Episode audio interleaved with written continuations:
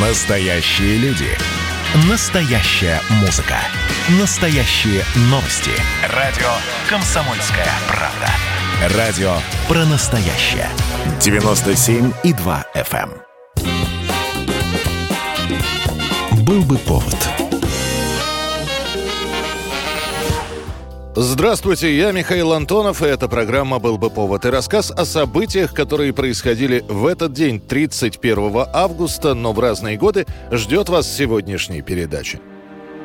тысяча восемьсот девяносто второй год. Павел Михайлович Третьяков тридцать первого августа предлагает Московской городской думе передать в дар городу созданную им художественную галерею. Этот год для Третьякова был тяжелым. Сначала умирает его брат Сергей, с которым они, собственно, и основали галерею. Да и здоровье самого Павла Михайловича, которому тогда было уже за шестьдесят, оставляет желать лучшего. И вот он предлагает городу принять в дар коллекцию картин, которые они с братом собирали всю свою жизнь. В сентябре Московская дума на своем заседании официально принимает дар, а также ходатайствует о том, чтобы коллекция теперь называлась так: «Городская художественная галерея Павла и Сергея Михайловичей Третьяковых». Вася, Третьяков в твоей картине третий раз вернулся, и все такой скучный-скучный. На каждого не угодишь. Чудак! Это значит, ему нравится. Ведь он всегда скучный, если очень нравится. Сам Третьяков после того, как он подарит галерею городу, не очень стремится выслушивать поздравления и хвалебные речи в свой адрес и уезжает за границу, где его засыпают восторженными телеграммами. В декабре тысяча восемьсот девяносто шестого года Павел Третьяков станет почетным гражданином Москвы, а спустя два года он скончается, произнеся напоследок слова: «Берегите галерею и будьте здоровы». тридцать первого августа тысяча девятьсот четырнадцатого года император Николай второй подписывает высочайший манифест о переименовании Санкт-Петербурга в Петроград. Август четырнадцатого года богат на царские указы. Выходит официальный манифест о вступлении в Первую мировую войну, подписан документ, объявляющий сухой закон на период войны, и вот переименование столицы. А все из-за по-немецки звучащего названия города. Городу сему наречем имя Питербург. После того, как Россия вступила в войну, усиливаются патриотические настроения, которые иногда перерастают в абсолютно антинемецкие. четвертого августа собравшаяся толпа двигается к посольству Германии в Петербурге. Она врывается в здание, устраивает погром. Затем некоторые взбираются на крышу и сбрасывают вниз установленные там скульптуры лошадей. Эти изваяния так и не восстановили.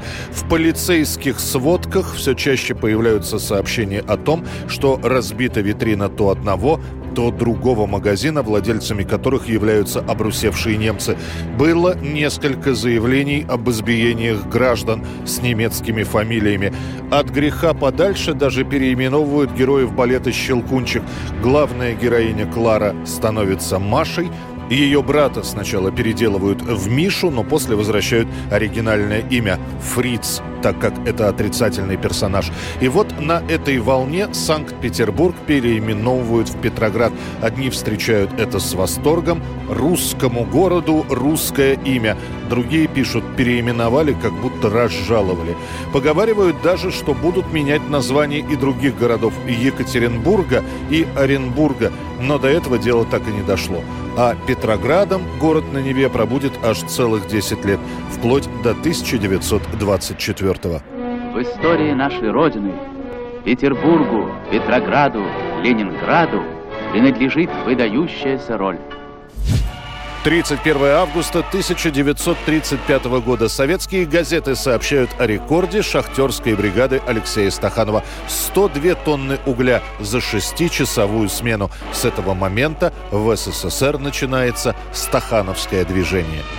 Там наверху его товарищи еще не знали, что Алексей Стаханов на всю страну, на весь мир прославит свою шахту – Донбасс. Есть версия, что Стаханова на самом деле звали Андрей, а не Алексей. Журналисты «Правды» ошиблись, но так как в центральной газете, как сказал товарищ Сталин, ошибок не бывает, через какое-то время Стаханову выдадут паспорт с новым именем. Несмотря на то, что достижение по добыче угля было не персональным, а скорее бригадным, слава все равно достается именно Стаханову. Идеальная биография для героя. Вырос в простой рабочей семье, рано ушел работать, начинал с низов. Сначала был тормозным, то есть останавливал груженные тележки. Потом стал канагоном, управлял лошадями, которые тягали уголь. После его перевели в забойщики. Он владел тяжелым молотком, как рыцарь шпагой. Он и был рыцарем угля, забойщик Алексей Стаханов. Он фехтовал молотком. Он делал выпады и наносил удары всегда точные, всегда сокрушительные. Он попадал в самые уязвимые места пласта. Мастера любовались его благородным искусством рубки. Через год Стаханова примут в партию, он попадет на обложку журнала «Тайм», а по всей стране развернется гонка за рекордами.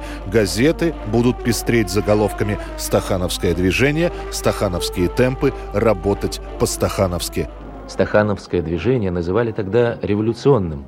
Оно и было продолжением революции. Рекорды Гудова, Мазая, Стаханова, Изотова, Сметанина, Демченко, Виноградовых были смелой разведкой для всей трудовой армии. В сентябре тысяча девятьсот тридцать пятого года Тюменский водочный завод, который принимает участие в Стахановском движении, рапортует о выпуске алкогольного напитка, усиленной пролетарской крепости не сорок, а сорок пять градусов.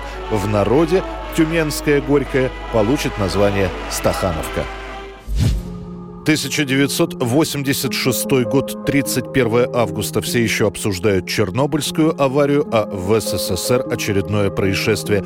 Сухогруз Петр Васев таранит круизный пароход «Адмирал Нахимов».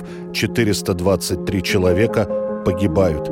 Нахимов в десять часов вечера тридцать первого числа выходит из порта Новороссийска. На борту около девятьсот пассажиров и порядка трехсот членов экипажа. По плану пароход «Адмирал Нахимов» двигается на юг вдоль побережья, в сторону Сочи. Перпендикулярно ему двигается сухогруз, который везет тридцать тысяч тонн ячменя из Канады. Пассажирскому пароходу достаточно повернуть на двадцать-тридцать градусов, чтобы избежать столкновения. Тем более, что после будет установлено, именно адмирал Нахимов должен был уступить дорогу. Однако после переговоров капитаны решают, пароход пройдет первым. А после было столкновение. Радиолокационная система сухогруза «Петр Васев» не отреагирует на сближение. Капитан положится на технику, а на Нахимове уже ничего не могут сделать, чтобы столкновение избежать. Официально о трагедии советская пресса напишет скупые строчки соболезнования лишь спустя пять дней. Капитанов обоих судов, и парохода, и сухогруза, признают виновными, их приговорят к пятнадцати годам тюрьмы. Обоих выпустят по амнистии через пять лет. Это была программа «Был бы повод» и рассказ о событиях, которые происходили в этот день, но в разные годы. Очередной выпуск завтра. В студии был Михаил Антонов. До встречи. «Был бы повод».